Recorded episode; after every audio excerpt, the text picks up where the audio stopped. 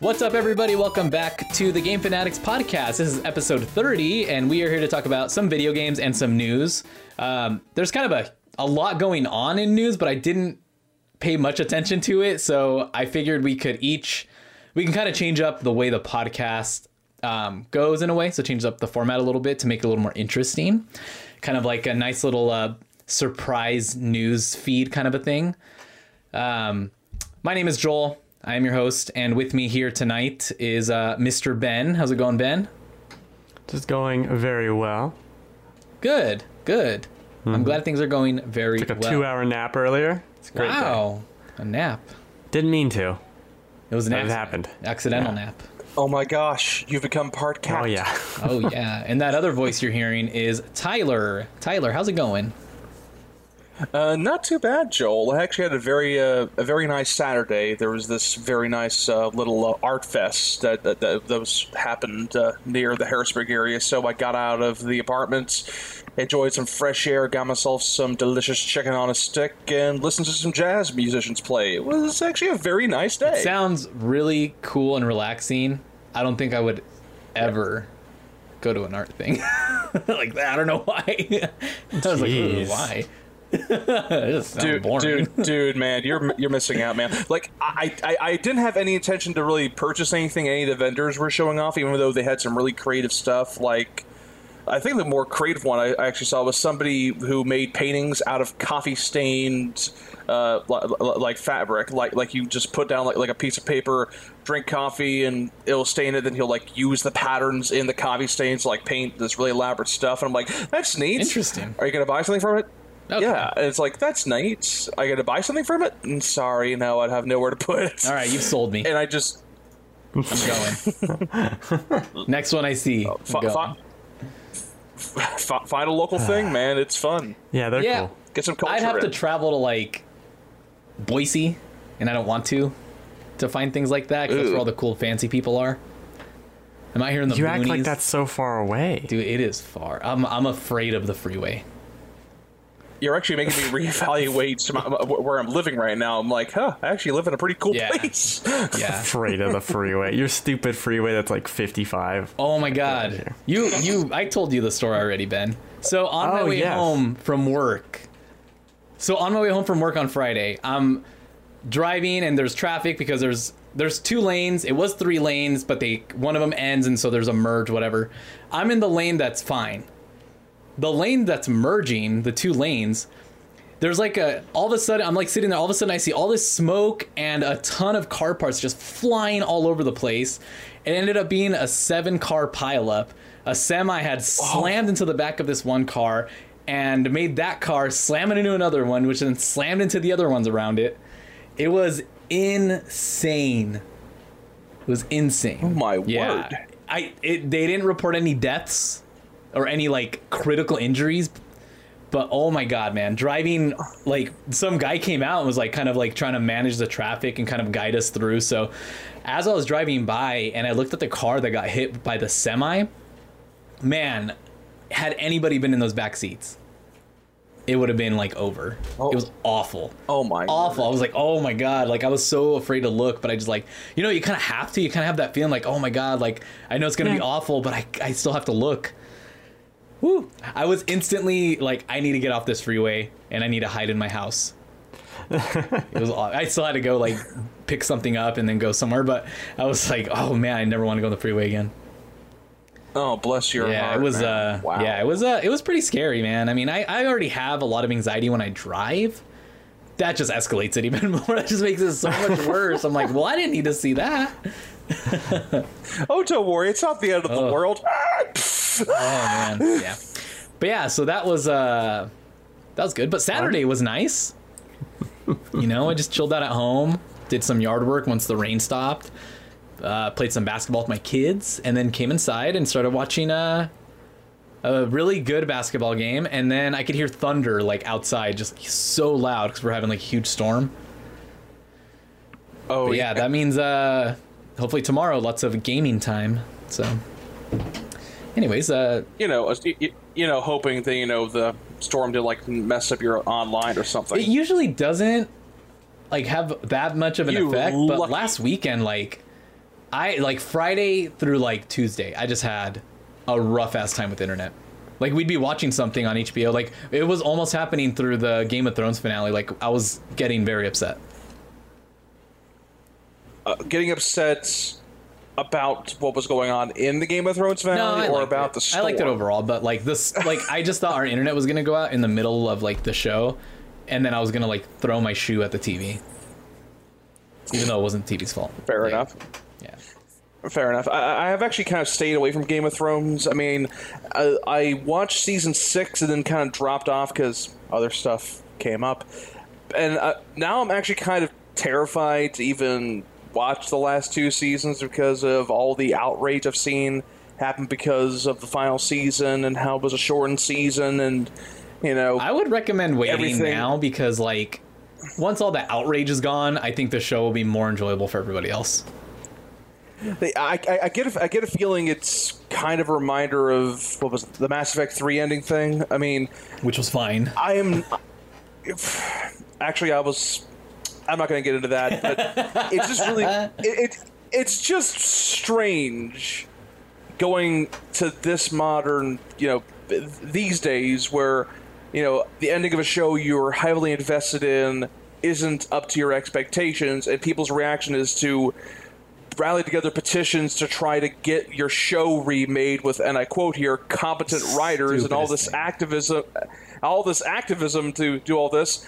And meanwhile, I remember where I dedicate too much time in my life to watching 6 seasons of Lost, watching that crappy episode finale, and being like, wow, they really just let the whole thing fall apart. Well, that's shit. I guess I'll just move on with my life. I hate how stupid people are with the petitions. Like, oh yeah, you know what? Yeah. You got all these signatures. Yeah, you know what? Let's remake the episode for you guys. We're sorry. All this money that got spent, all this other shit. Yeah, you guys, you guys got all those signatures. Sure, like the people that did it for Star Wars The Last Jedi, and supposedly raised like over $400,000 for it. I'm like, stop wasting your money, you idiots! Good for you, like, dumb. The sad thing is that they could have taken that money and made like their own like Star Wars fan film, and made something a bit more wholesome out of it, instead of this whole Ryan Johnson destroyed my childhood, Star Wars is ruined, we're trying to save it. This entitled, you must listen to us, raw voice of the people nonsense. It's exhausting. Yeah, it was. Yes. Anyway, other than Game of Thrones, which is never really a good topic. What else have you guys been doing, Ben? What has your week been like? Oh, well, you're probably going to talk about Rage, so I will leave that there.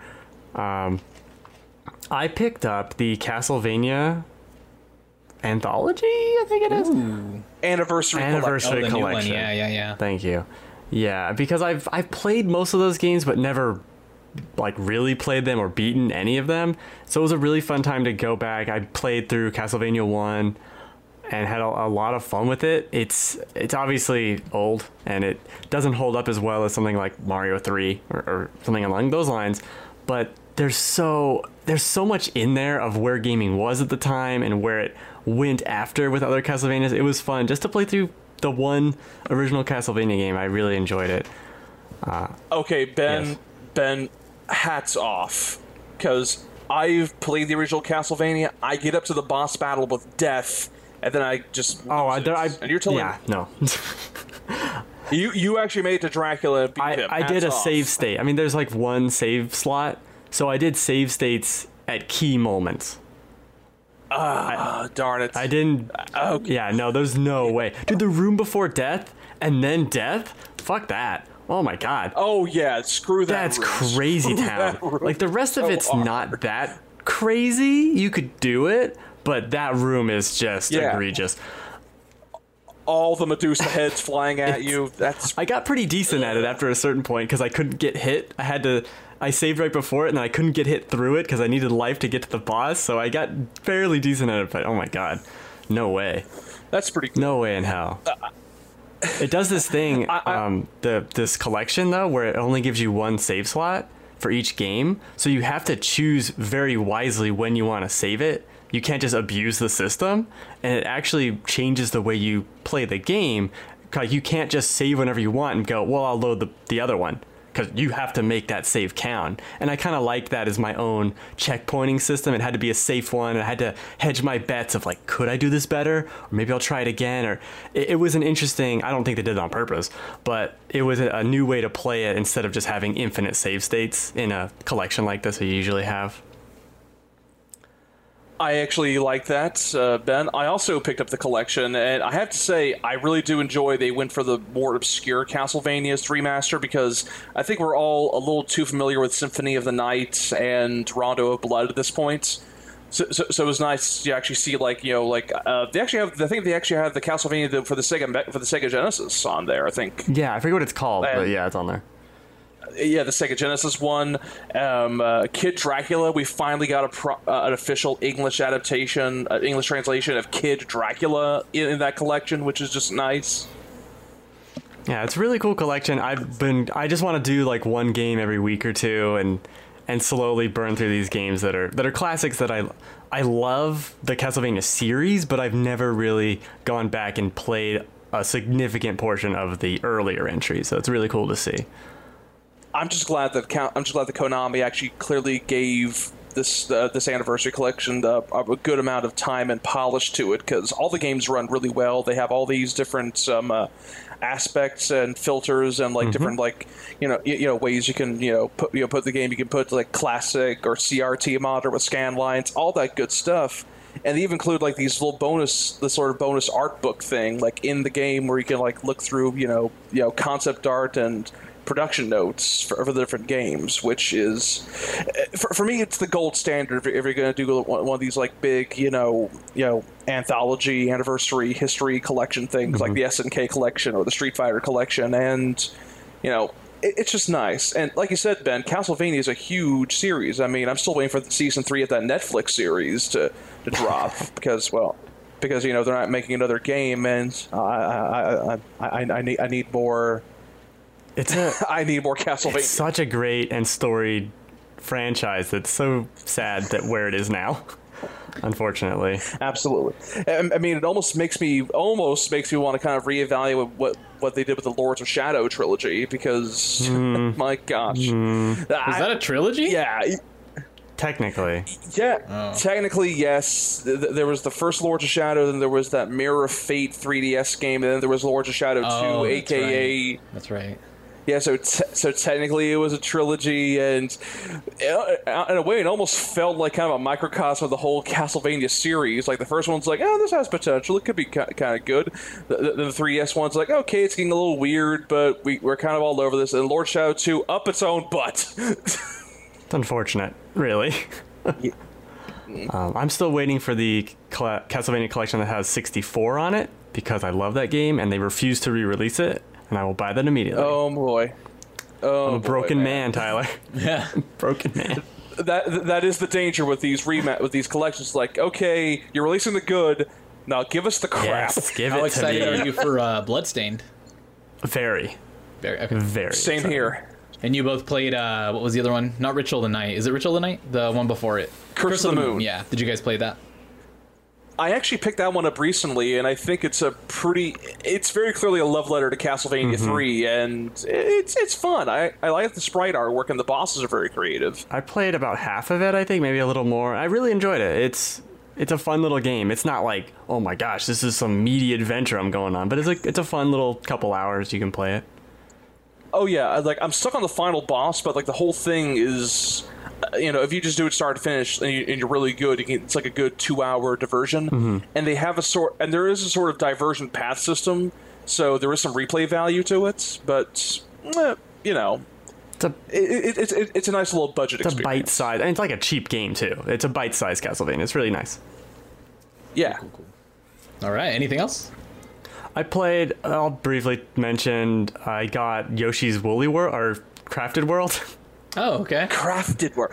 I keep calling it Woolly World on accident. It's just such a cute game.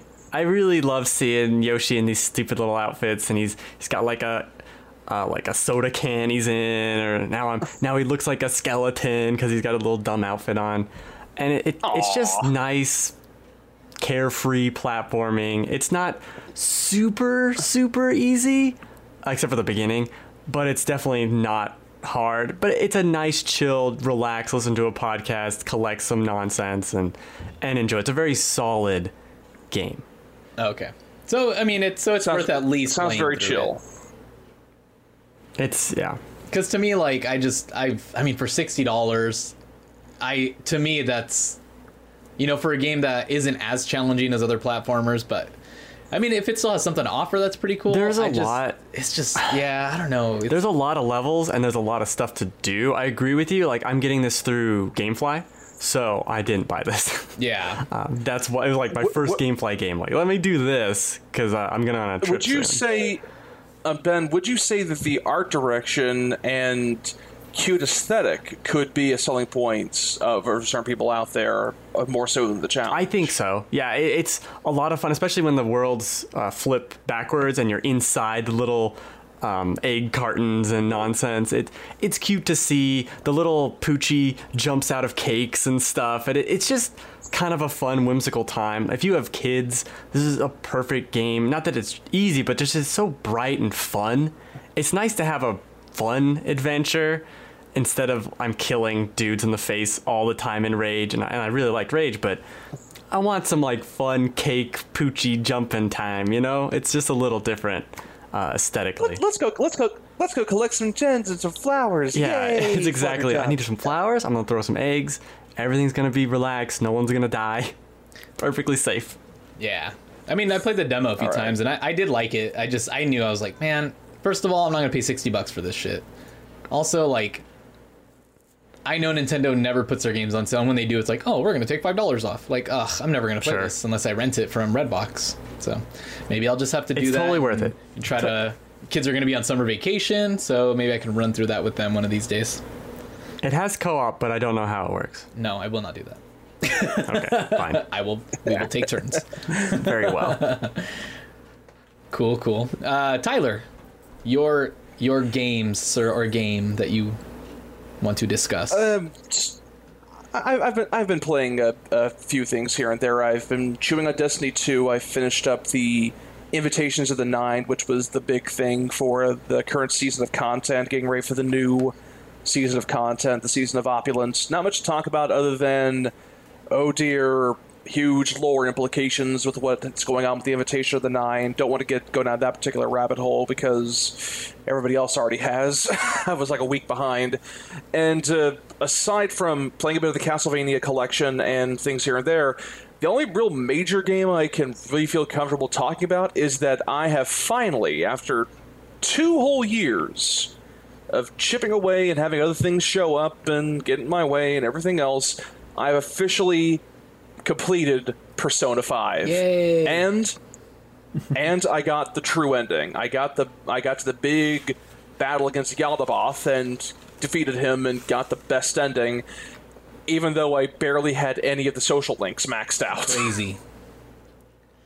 Yeah, like I do this a lot with all the Persona games. Like, I will get the true ending, but I won't have all the social links maxed out because the way the series does the time management sort of stuff, it's difficult to tell what's the best option to pick for getting your stats up and getting your social standing with people together. Because sometimes if you hang out with a certain character, other characters show up as well, and their standing goes up together. Or sometimes there'll be a huge time jump, and you'll lose a whole lot of days that you thought you had that you could build up, and it's difficult to gauge that on your first playthrough. Yeah. And it really bothers me because there's like multiple social links where like, I want to max this out. I like this character. Okay. Do you have this one particular skill max the heck out? No.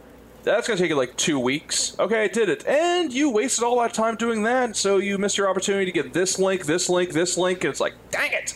Yeah, that's like one of the complaints I have against Persona games. Like, I just wish they weren't so long because I would love to replay them to try to get different endings or to max out different social links, choose different relationships and stuff like that. If it wasn't 1 billion hours every time you play it, then it would be so much better.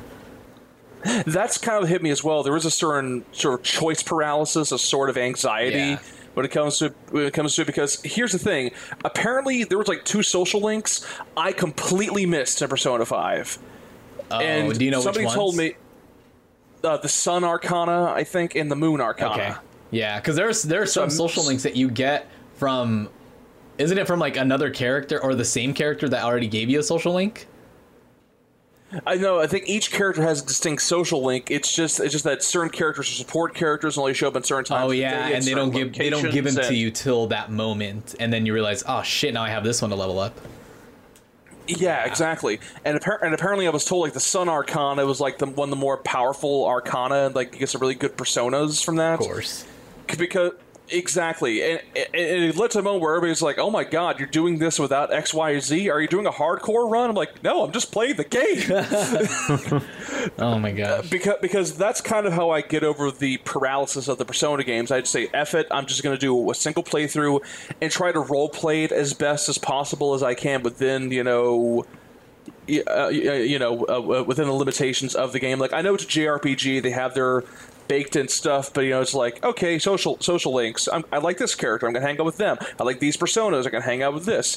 There's a female character in the party, I like her, she's best girl, I shall date her and give her the smooch. And then that's that's how I play them. Like I don't try to optimize everything to be totally broken, but I take advantage of what's given to me at the time. And oh dear me, did I abuse some of the crud that I got in Persona 5. Like I think there was like some crazy mini bosses like near the end of the game where they just had all the stupid resistances and all the stupid whatever. And I wound up beating them by just casting a bunch of reflect barriers on myself and let them beat themselves to death. And after just buffing, it's like okay, I don't have any way to actually beat this boss down without wasting all my mana. So screw it. Stop hitting yourself. Stop hitting yourself. So you can sort of say I cheesed it, but I think my review that I did right before, I still stand by it. I still think Persona 5 is still a good game. I still think it's great. It's got a good style to it. I love the soundtrack. I love the visual design. I still, there's a lot to love. Yeah. But. And I'm not going to lie, there were some pretty big twists at the end of the story mode that actually did make me reevaluate the stuff at the beginning with the framing device, everything. Like, they do a very elaborate Ocean's 11 style, haha, you thought this was going on, but we actually did X, Y, and Z, and that's why we pulled this off. Flashback that kind of happens, near once the game kind of goes into its third act where things just kind of go completely off the rails in all the right ways. Yeah. I liked those moments. And I liked all... Yeah, I liked all that, but for some reason I liked some of the other stuff in some of the earlier Persona games a little bit more. Like, I felt more connection to certain characters and more... It felt like certain story beats were handled a bit better. But I can't deny that Persona 5 was a good time, and I did enjoy the stuff that they did play with, because there was a lot on this game's mind when it comes to justice and optics and... what's the difference between true justice and what the people believe, cognition versus reality, which is very prevalent commentary, especially in the social media age where people care more about the feelings more so than the facts. Mm-hmm. I like that. That was all very topical. Yeah. But then again, everything I'm talking about, everybody else kind of already knew because they have a lot more free time than me, but... But yeah, I'm done with Persona 5 finally, and just in time for the Royal to come. Yeah, that'll be interesting though, because I mean, for the most part, the stuff that they're adding is almost worth it, I guess, to check out. But I don't know if I'm willing to dive or to give up that much time, I could dedicate to other games. I was willing to double dip for Persona 4. I was willing to double dip for Persona 4 the Golden, and I did like how they updated that game and how they added a lot of stuff, and I didn't mind the introduction of Marie, although her bonus dungeon can burn in hell. So I'll probably check it out again. Check out Persona 5 the Royal. The thing is that I've said this before the podcast. If it comes out on Switch, I'm willing to look at it again. Mm-hmm.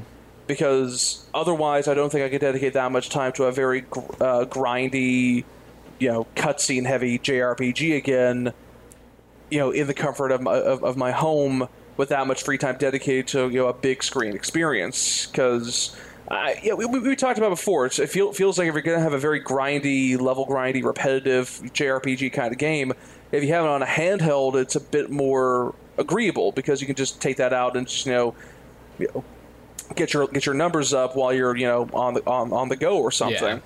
It feels a lot more tedious if you're, you know, sitting on your couch in your living room with your free time, spending your entire evening just getting to level 65 instead of, you know, progressing the story. Yeah, I mean, that's kind of been my issue with RPGs as of late for a lot of different ones that I want to play. I'm like, I just don't have the time. I wish I did. I wish I had an island to sit on where I just had time to play all these RPGs, but it's just not the world I live in anymore. Adults gotta adults, am I right? Yeah, idiots. Well, I will talk about Rage 2, the main game I played throughout the week. I'm not gonna, like, give too much about it just because we talked a little bit about it a couple weeks ago when we recorded our last episode. But I did finish Rage 2. I am now just kind of, for the most part, trophy hunting and trying to, like, clear the map. And I continue to enjoy playing the game. And to me, I figured out the thing that's missing. After playing the crap out of it and enjoying, for the most part, every aspect of the game. Even, I mean, the story's whatever. But it's not important, like, for these types of games. It doesn't matter. Like, it gives you, they're mainly giving you a purpose to run into, like, these bases and just annihilate everybody. And I'm okay with that. The driving. There's not enough vehicle combat. And that's my biggest problem. You drive around the world, and for the most part, you see, like, little spats of, like, mobs. But they're not in vehicles. They're just sitting outside, and they're sitting there, and so you just run over them, whatever. The rare times that you get some motorcycles that are just randomly in the world and they're, like, trying to destroy you, it's very rare. The only way to get really good vehicular combat in that game is to chase down the convoys, which are fun to take down, but, like, the world is so open, and especially parts of the map, like the Dune Sea and everything, are so bare and empty that it's just like, put more shit in here. I want to use all these weapons I just spent a ton of time upgrading. That sounds maddening. Like, it sounds like there's, like, multiple cases where you're just up in this open desert driving around and nothing's happening. You're just like, wow, I really wish some crazy-ass death squad would show up to try to kill me as you're getting your weapons ready. Yeah, I mean, you're, like, the last ranger, basically, that's out here to defend or to destroy the authority or whatever. Like, there should be guys chasing you down in cars.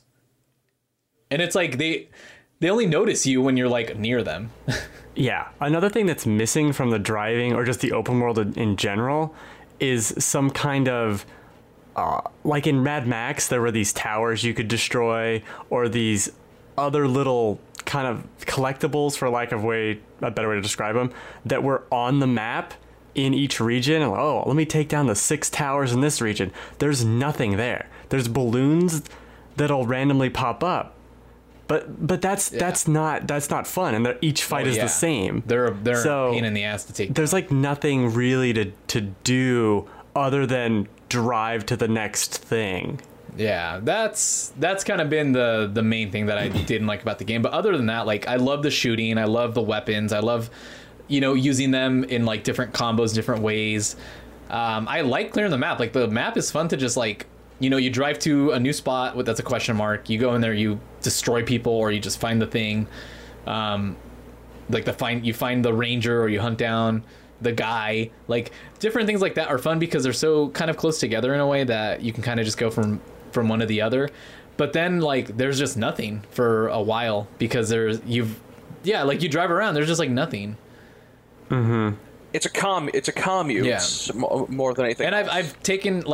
I've completed a lot of the trophies, which has been kind of fun to do because some of them are like, you know, use your moves in certain ways to, you know, complete this trophy. Basically, that's been pretty fun. There's a few other ones in there that I'm probably not going to pursue just because I'm like I don't want to do the race thing because it sucks to drive this car. I was looking at the trophy list because we talked about doing the platinum. Yeah. And there's 2 or 3 that I'm all like 100. Headshot kills with the wing stick. That's a lot. That's hard to do, especially once you're facing armored enemies. Like, you have to blow off their armor and then hope that you hit them in the head with that thing. Yeah. Oh, that's ridiculous. It's unfortunate that that trophy list doesn't have, hey, take down every single X type of mission in the map, because I would totally do that. Yeah, replace some of those shitty ones with clear all these missions, clear all these missions, clear all these missions, take down all the convoys, whatever. I would gladly do that, but there's something to chase.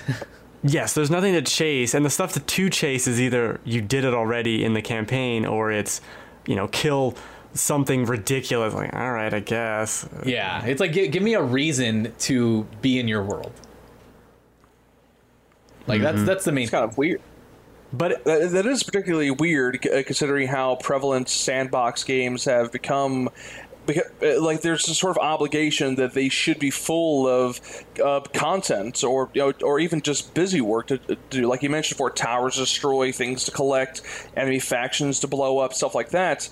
It feels weird to hear this about a game coming out this year where this is a big open world. Okay, what is there to do in it? Well, there's a lot to do. Yeah, there's plenty to do. It's just like the main thing I felt going into the game was like, this is gonna be like Mad Max, but maybe like mixed with Doom. And the car stuff just feels like something they forced in a way.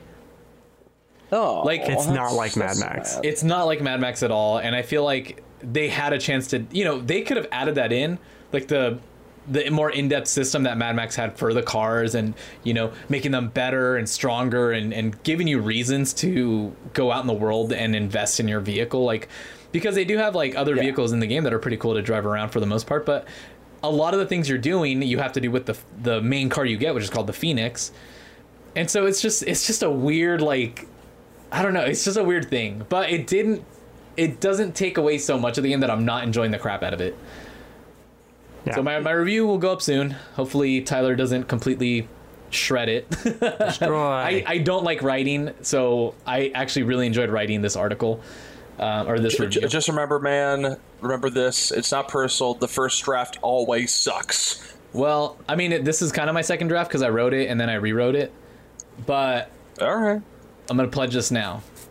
I will not rewrite much of it. I don't think you have a choice, buddy. Oh, it doesn't go up on that side. I'll just put it up on my fucking Instagram or some shit. Just take a picture of the screen. Yeah, there Instagram. We go. Anyways,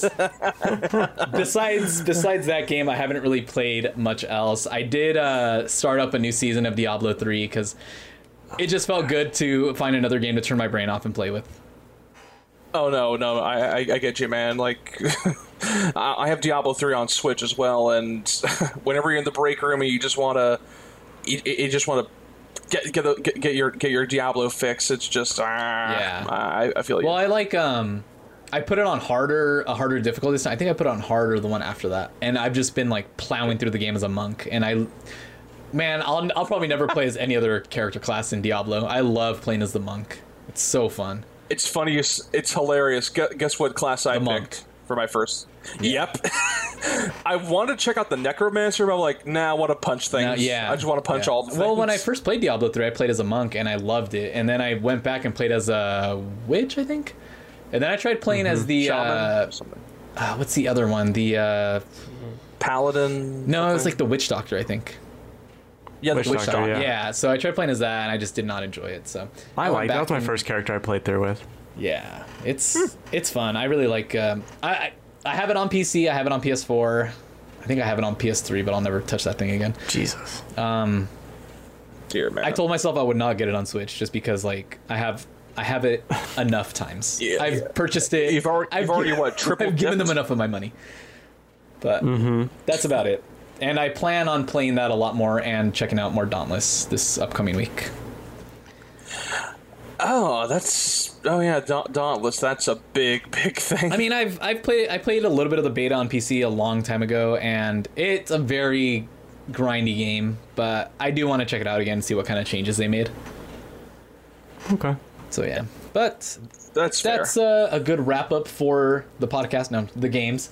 I was about to say, it seems kind of short, doesn't it? So, yeah, just end it. Just put it out of the end it. I think it's a good time to talk about some news items. So there was a lot of news this week. I know there was because I kept seeing Twitter kind of freak out about certain things, but I figured we would each bring one good news topic to discuss, and then that would be good enough because I'm sure a lot of people on here either read news on our site or read, or not really news, but read news like on other sites or Twitter or whatever, or listen to other podcasts. So figured we would just talk about the ones that are, that kind of stuck out to us the most. So I will start because mine is short and quick and something I'm interested in. So this year's Call of Duty will actually be called Call of Duty Modern Warfare. So kind of weird, but apparently it's been kind of rumored for a while now. But isn't there already a game called Call of Duty Modern Warfare? That one's Call of Duty 4 Modern Warfare. Yeah. This one's just Call of Duty Modern Warfare. Kind of like different. God of War. Well, that's not confusing at all. You know, I think it's more confusing to be like, this is Call of Duty 5 Modern Warfare 3 or something like that. Like, the way they were starting to do that was nuts. Oh my, it was bad. I'm okay with them just dropping and just being like, this is Call of Duty Modern Warfare. Because we haven't had a Modern Warfare for this, like, generation.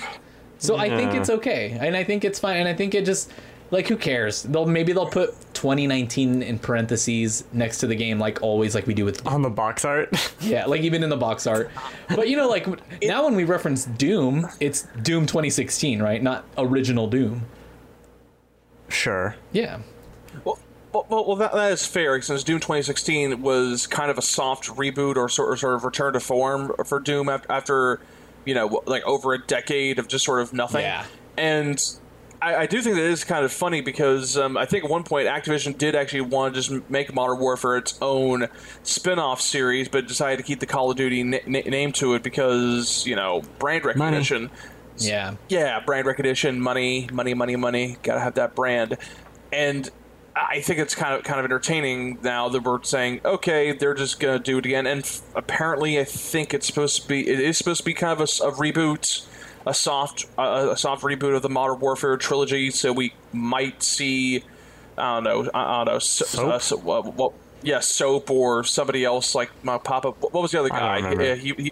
He was your CEO in Modern Warfare 1. He had the hat. Price, Captain Price. I mean, I just really hope they do something different. I do enjoy Call of Duty every year. I didn't really check out much of Black Ops 4 this year. I don't know. There's just too many battle royales already, and I just didn't feel like checking out much of it. I usually enjoy the multiplayer a lot, and campaigns are here and there. I'll play them, but not very often. I'm ready to see what they do with this. It's gonna be weird for 2020 because they just not revealed, they just released that thing about Treyarch taking over for I think Sledgehammer and Raven Software, basically taking whatever they were working on and now turning it into Black Ops 5, which is so weird because that's usually like, that would usually be in probably 2021 is when that would normally come out instead, but now they have to push it up a year because they're like, something must have happened or something maybe wasn't going well, who knows. Yeah, but I mean, I kind of wish they would take the approach that Assassin's Creed did. Maybe take a year off or 5 years off and figure your shit out. But Joel, you don't understand. Money. I know that's money. The problem is it makes too much money. It's just going to be so weird how they, and I know we just discussed this maybe a few weeks ago. It's going to be so weird what they do with Blackout, considering that's Black Ops 4, a Black Ops 4 like portion of that game. Point. So what are they going to do with it now that it's going to be Call of Duty Modern Warfare? Exactly. That's what's more interesting than what it's called. Yeah. Honestly. I know. I mean, I think I saw Greg Miller posted, like, I don't care that it's called the Call of Duty Modern Warfare. It's fine. Like, yeah. They had made some sort of statement. People were like agreeing with them. Yeah. Yeah. They're running out of names. It doesn't matter. It's fine. I'm actually okay with the name itself. I mean, you say yourself, like other series have kind of done this sort of thing where they just have the name of the new game just be the title. Yeah, and God of War is the biggest example of that. Yeah, God of War. We mentioned Doom, and it seems to come with this sort of implied, sort of message that, yeah, this is a continuation, but we're also just doing a soft reboot where we just kind of do our own thing, and you know, other stuff happened. It's still canon, but we're taking it in a different direction. And it feels pretty much earned, since a lot of culture, mainstream and gaming culture, has kind of accepted that as just being a thing. And also just a blatant case of them just admitting they've run out of ideas, so they're just rehashing ideas. Yeah. I mean, it happens everywhere these days. I joke. So, but that is my news story. And yeah, I mean, whatever, Call of Duty. You're here every year anyways. Let's see what new crap you bring to us. To me to obsess about for a week and then be done with. I hear there's going to be a section where you sneak around. Whoa. Ugh. I'm into it. I'm going to fail that. I'm the one who liked the stealth sequences in Days Gone, which everyone seemed to hate, but I like. You do you, man. I disliked those stealth moments in Spider-Man, but they were, after a while, I kind of got over it and was like, okay, these are fine. They're kind of a little bit of a break from the normal gameplay to kind of like play with these other characters. Those were okay. Those were fine. They didn't overwhelm you too much. Mm-hmm. Yeah, they weren't super difficult. Anyways, Ben, would you like to go next? So I think mine might be a little quick too, but it's kind of about Sony had that investor meeting in Japan, and we have the leaked video of the PS5, as we're going to call it, and its performance over the PS4 Pro.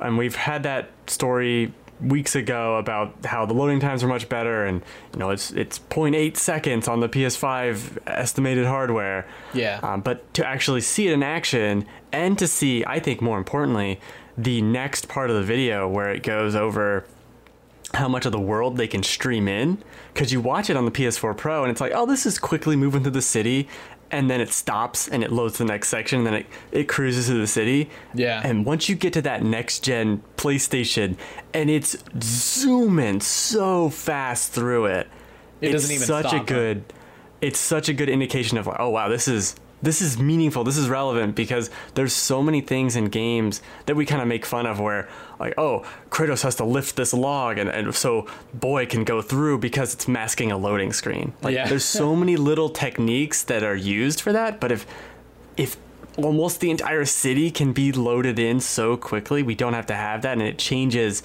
the games we play, not only on a, hey, it's just I'm there faster level, which is already incredible.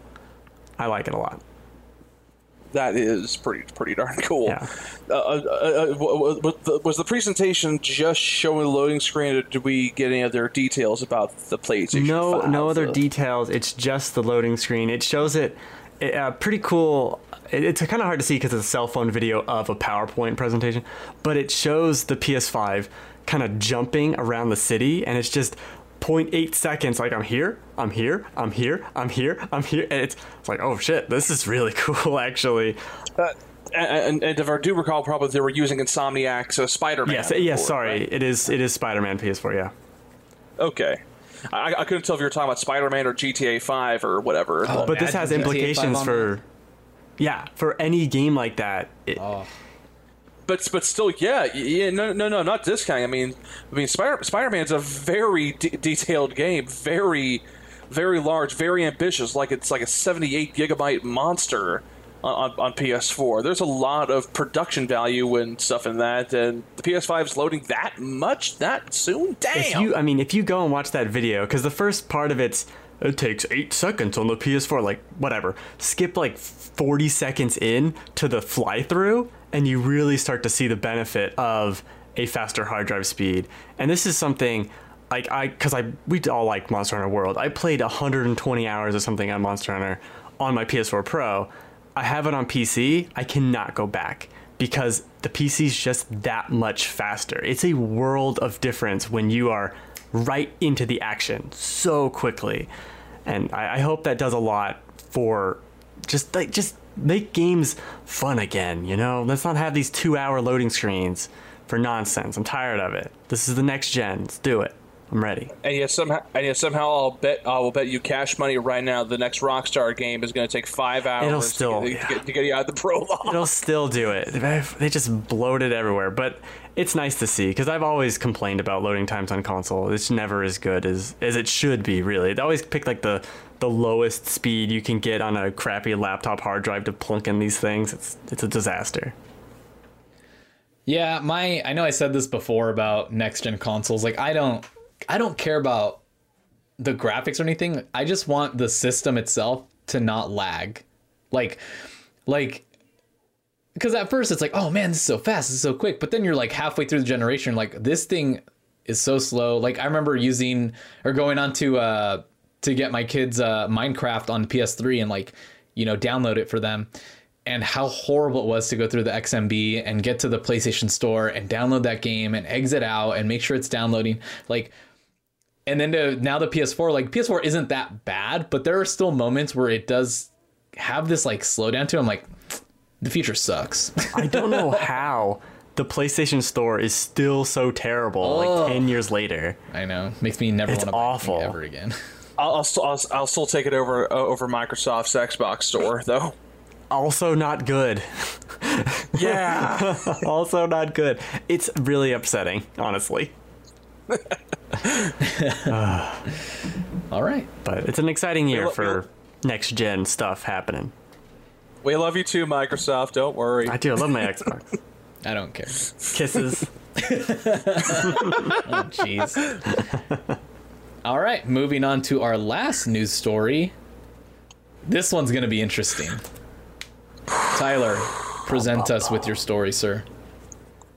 Well, this is going to be a heavy one, guys, so sober yourselves up with some coffee or whatever, because it appears that it is officially recognized by the World Health Organization that there's now a revision to the International Statistical Classification of Diseases and Health-Related Problems, that there is now officially a gaming disorder that's now been officially placed into the classification system, and people are quite cross about this, as you can imagine, because the ICD-11, basically that's the summarized version of it, is meant to keep an up-to-date record of mental, behavioral, and neurodevelopmental disorders. A lot of people who go into psychology or any of the fields of the soft sciences basically have to...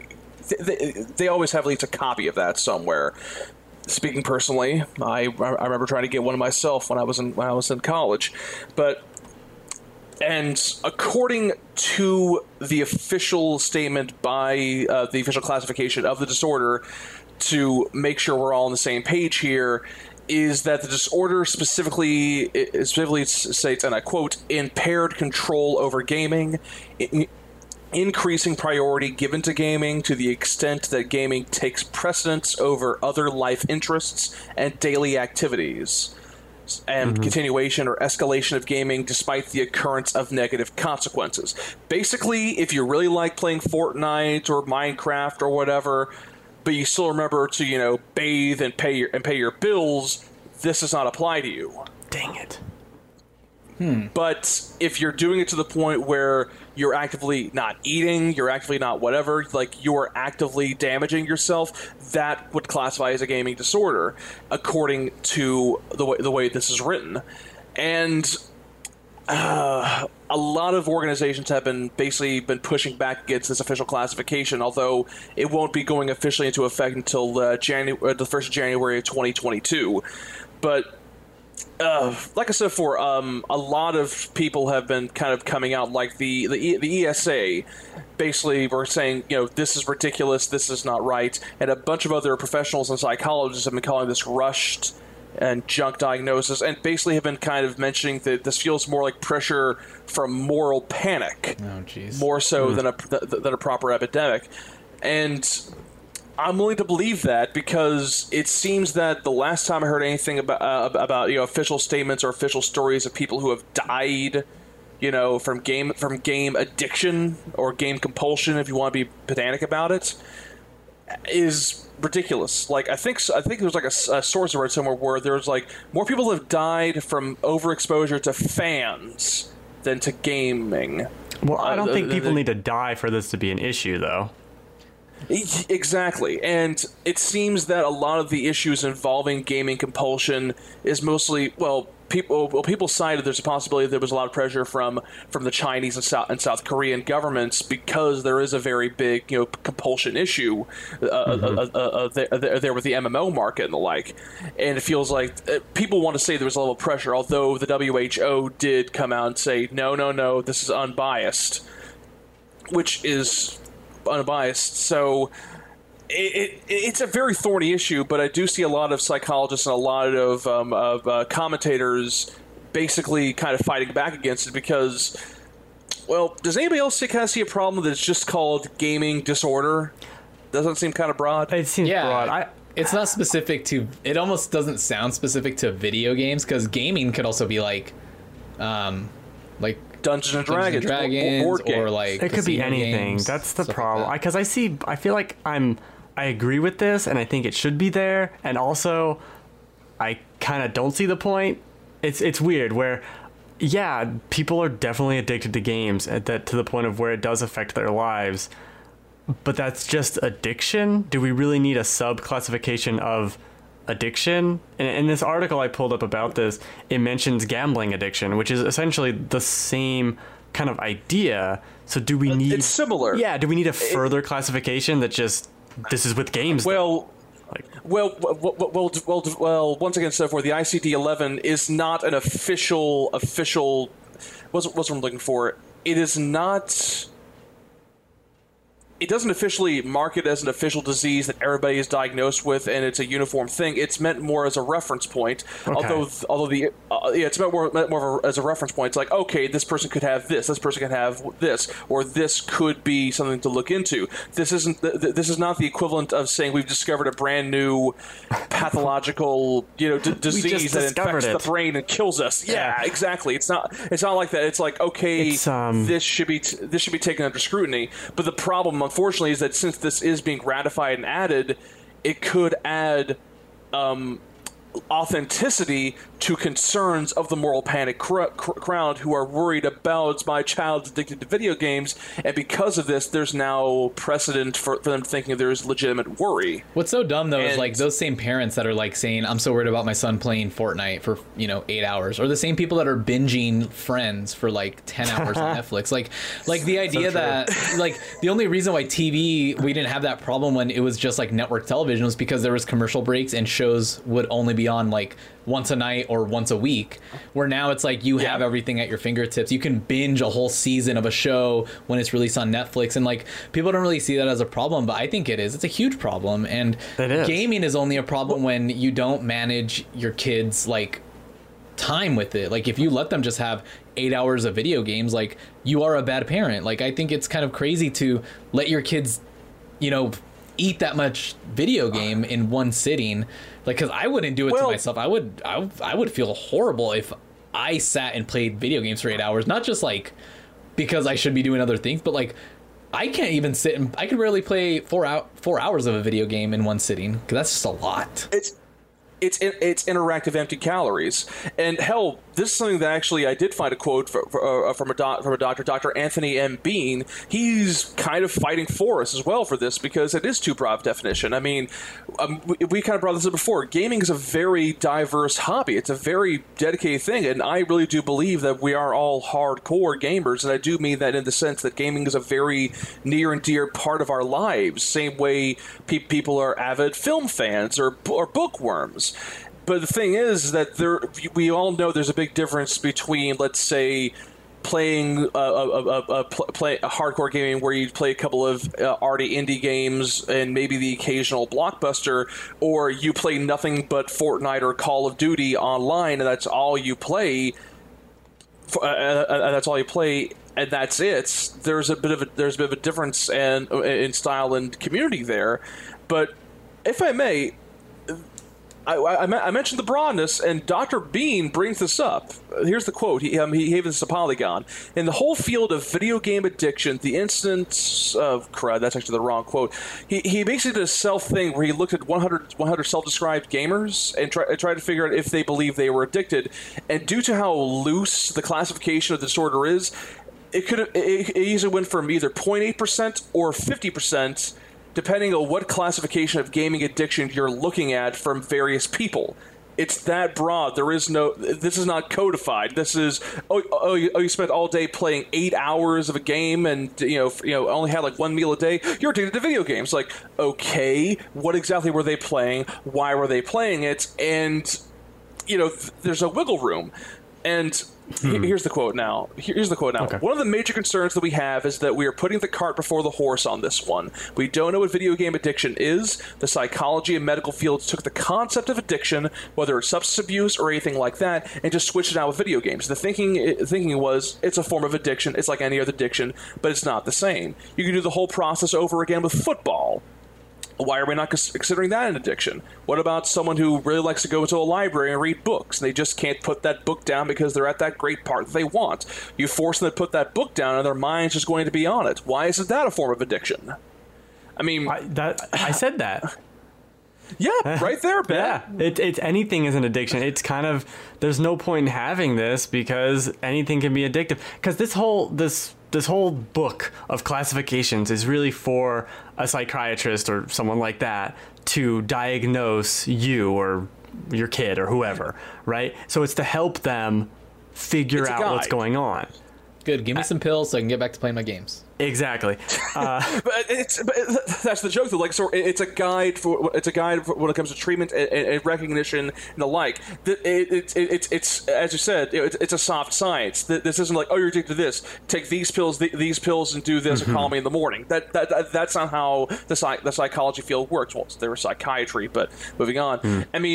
I mean, Ben, you say yourself with the addiction. Like, there was a time where I remember I was playing through Undertale for the first time, and I was getting near to the finale, and this was on a weekend, and I realized that I kept wanting to see the end of the game because I was just so invested with it.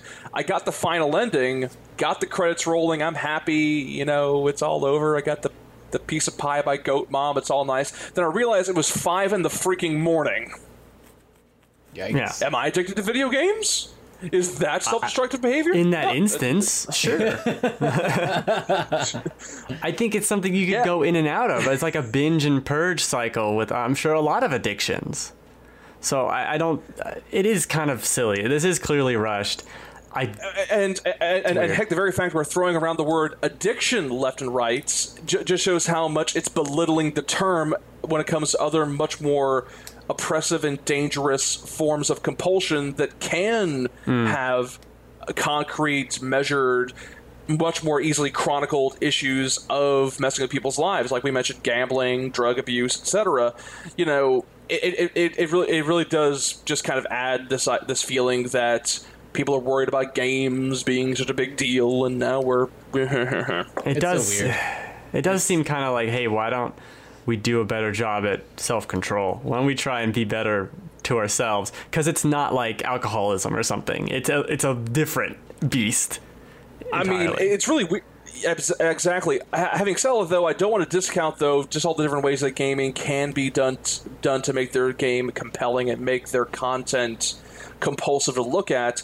And for some people, that can be a form of stress relief from their daily life. But as you said, anything can be abused in moderation.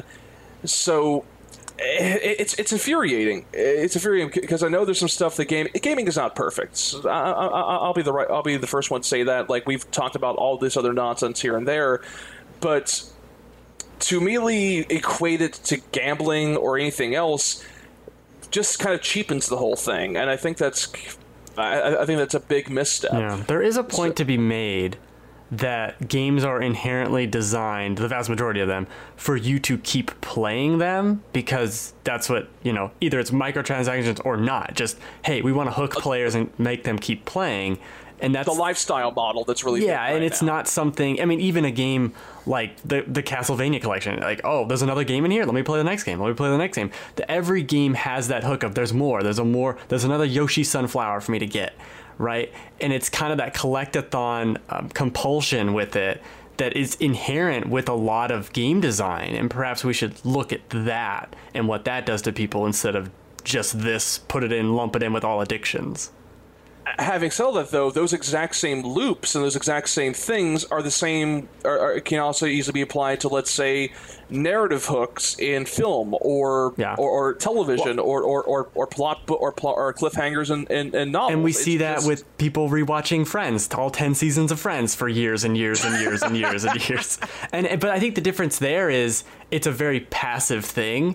And you can't, there's not like a pass-fail on watching Friends. You just watch Friends, right? You can't invest 20 hours in a raid in WoW and lose. Like, that's something that can happen there. So it's different. Oh, yeah, absolutely. And I mentioned before, you know, there's also these lifestyle games, which I do think should be overseen, although, you know, the anti-loot box legislation is kind of cutting into that. Because I mentioned I'm still an avid Destiny player, and there have been a few moments where I'm like, okay, they could easily have made this a lot more grindy and a lot more intrusive on my free time, but there is still enough self-control there, even on a design level and on a quality of life level, that I don't feel like this is actively damaging me. Well, I think it's different with certain, like, games and services, because I think once you're, like, for the most part, caught up on a lot of games and services, it's not about, like, investing a ton of hours. It's about just upkeep. But, You know, if you just got Division 2 and you're like, fuck, I need to pour 30 hours or more, 50 hours or whatever. Wait, what? No, it's more like 100 to get to end game now. Like, that's when it could kind of be, you know, out of control.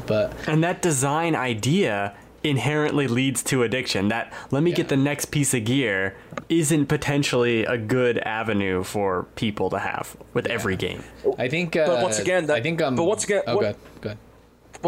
that's an issue with the model and how it is being done, which is why, you know, people like us comment on that sort of stuff in order to ensure certain models don't overreach their bounds. I'm trying to say, to a certain extent, this sort of stuff is self-regulating with gaming press and in the game industry. But to have, you know, an official psychiatric organization look at the entirety of gaming and say, hey, there's potentially some very dangerous, you know, risks with partaking in this pastime that is not given to other forms of entertainment, I think is still a bit of a problem. And I know the ESA have been very vocal about this, and I'm hoping some sort of reconsideration is happening, because otherwise this just kind of feels like, I mean, I mentioned before, game compulsion is a thing, and I think that's possibly reference that certain doctors will be using, because, you know, not everybody is different. Everybody's upbringing is different. There can be hedge cases like that. But my concern is the social stigma that this is now being given because of this particular classification. Is the lay person so aware of these classifications, you think? Absolutely not. As far as I can tell, this is probably for the sort of person that doesn't get all that much, doesn't have too much of a social life, and aside from, you know, working himself to the bone every single day, or possibly not, he might just, you know, binge on a grindy MMO or a mobile game and just maybe invest too much time and money into that sort of thing, and to the point of being self-destructive. I'm just saying there's plenty of possibilities for this being a thing, and the more and more doctors realize this could be a thing, they can find a way to help, you know, how the person deal with it, which I think is a positive, I can say, to this now being published in the ICD-11. But once again, my problem is, though, is that imagine if there's, you know, we mentioned before, all these other parents saying, like, oh, no, my child's addicted to whatever. you know, addicted to Fortnite, oh no, they might have a neurological developmental disorder because this book says so, because I looked it up on WebMD or whatever, and let me self-diagnose this kid and do all this sort of stuff. And for the record, being diagnosed with autism in the 90s when people didn't know all that much about it, it's a freaking nightmare. Don't do that to your kid, please. That's not good. You raise a good point with that. Definitely with parents. Parents are bad. Can we just agree with that, right, Joel? You're a bad parent. I would say that I am not a bad parent, but I think if you're a parent that ignores technology or looks down on it, I think that you are giving yourself a disadvantage right away, because especially nowadays, because we are so. We micromanage our internet for the good of our kids. Like we don't let them just have internet all day. Like they have to earn it. They have to play outside. Like anytime they want to play outside, we're outside. That's our rule, because we don't want them to be these shut-in kids that are always on their games. Because yes, I enjoy playing games too. Don't get me wrong, but I would hate for me to just be sitting in here for like 8 hours playing a game and not enjoying being outside or hanging out with people, whatever. Like I think for kids that are growing up with so much technology already that they have to deal with on a daily basis, like they shouldn't be on the internet all the time. I think it is bad for them. Does it need to be classified? No, you just need to be a good parent. Pay attention to your kids, know what they're doing. If you don't know what they're doing, learn about it. Like I feel like a lot of parents do that. Like they just like, well, he's always on his tablet thing. Like a lot of parents out here.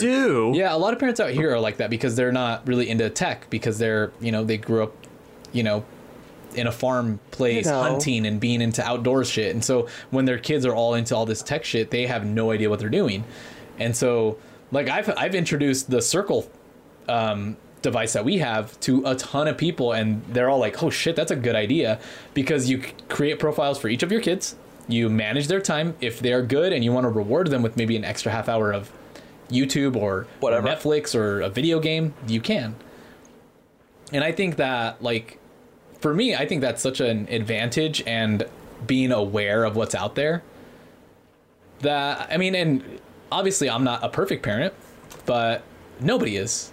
But there are so many things you can do for your kids. Like, yeah, be aware of this gaming disorder, know what it categorizes it, and then be like, well, okay. I mean, I'm not going to name my kid a disorder of any sort because he likes video games. I'm just going to learn to manage his time with it. Absolutely. It's just crazy. Like, it's kind of a mix of, like, people that are aging out, you know, people that didn't grow up with video games and just look down on people that play video games. And like, I remember the Pac-Mans. But then there's also this mid-level of people that did have video games around, but don't see how casually and widely accepted they are by just about everybody, because everybody plays games for the most part, even people on their phones. That even though in the past we didn't want to consider them gamers, I think they are gamers, and they are only helping us in a way, like, spread the fact that everybody can enjoy a video game. No matter what. Yeah, and then there's everybody else that, like, I mean, you got so many people now that just enjoy playing video games of all sorts, whether it's Fortnite or, you know, Monster Hunter World or, you know, whatever's out. And all of us are going to be growing up with this stuff and getting older, and it's going to become more widely accepted, and not just like, oh, he's a gamer. Ugh. Like, no, I fucking like everything. like everybody likes everything now. So just shut up. And I'm right there with you. And of course, once again, we're not trying to say, you know, the gaming is absolutely perfect. There is some very tangential precedent for some of this to actually be taken seriously, but that's on a case by case basis, and even then, that is just regular habitual OCD compulsion. And it feels weird, because on one hand I wouldn't mind this being in the ICD-11.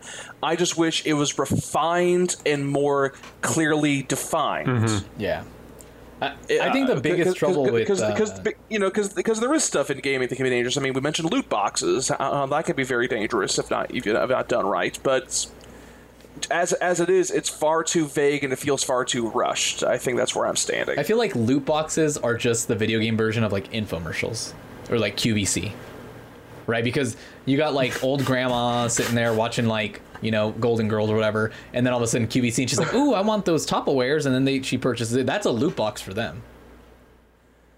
Joel, be very thankful we're not in the same room right now, because I would smack you for that comparison. Are you kidding me? That's so relatable. Genius. In relation, that is relatable. That is a loot box for, like, the people that only watch TV, right? Like, the people that grew up in the early 90s. Yeah. No, it is not. No, it is not at all. Thank you, Ben. It's like a cool idea that's almost right, but no. It's not.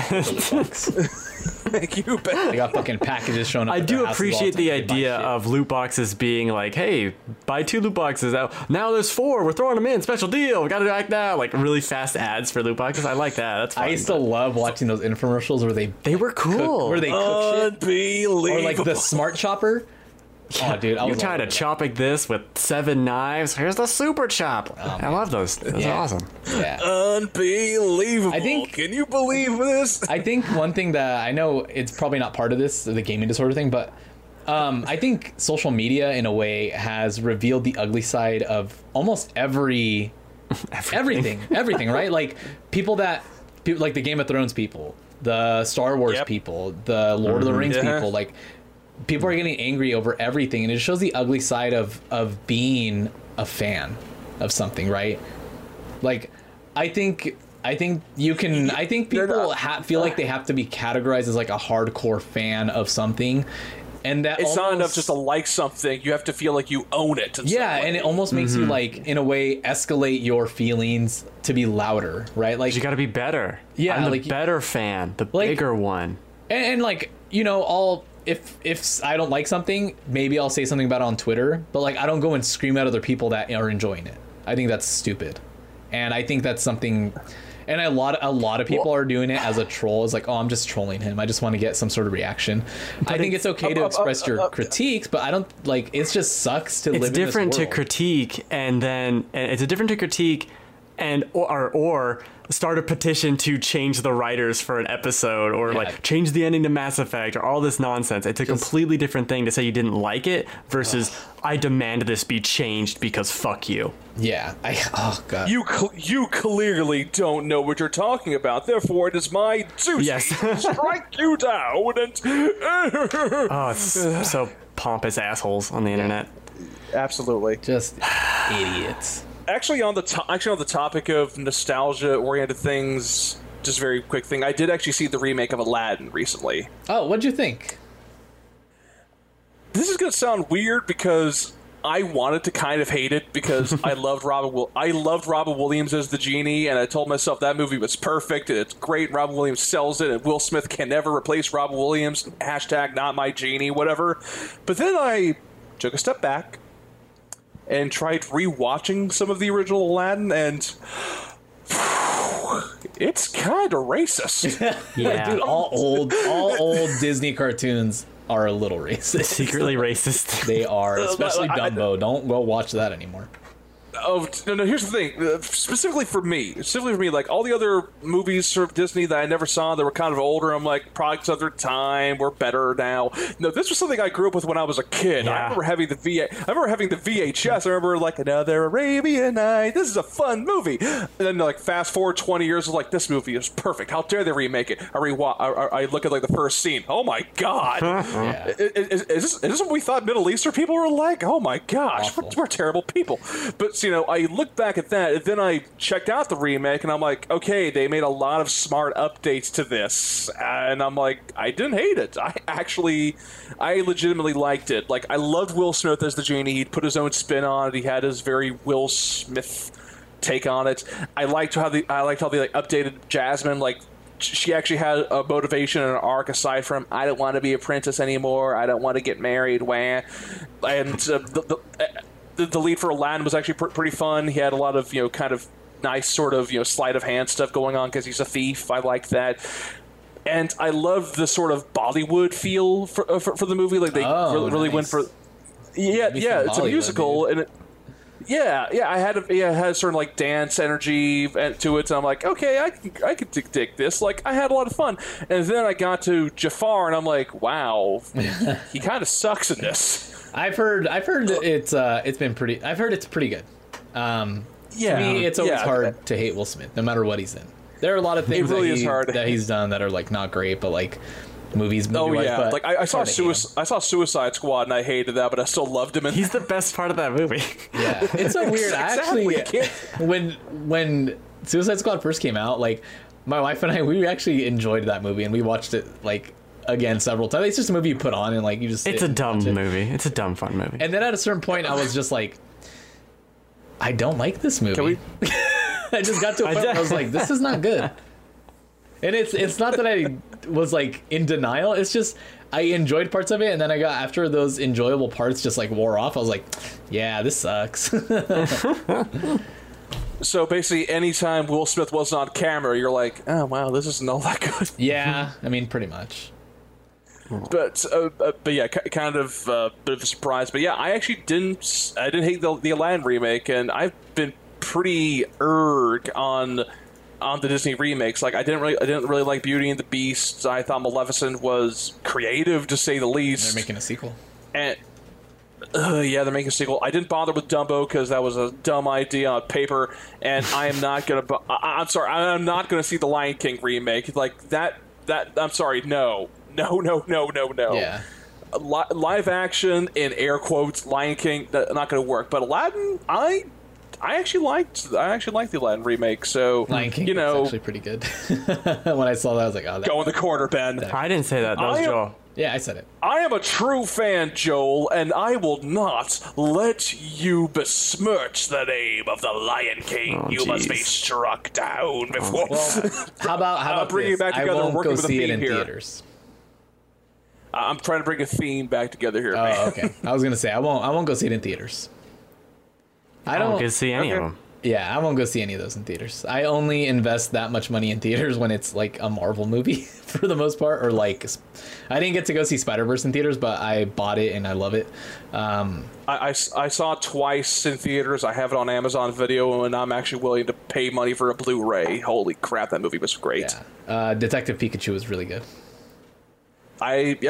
Pikachu was really good, and we're just rattling off movies. Yeah, now this is just movies. Yeah.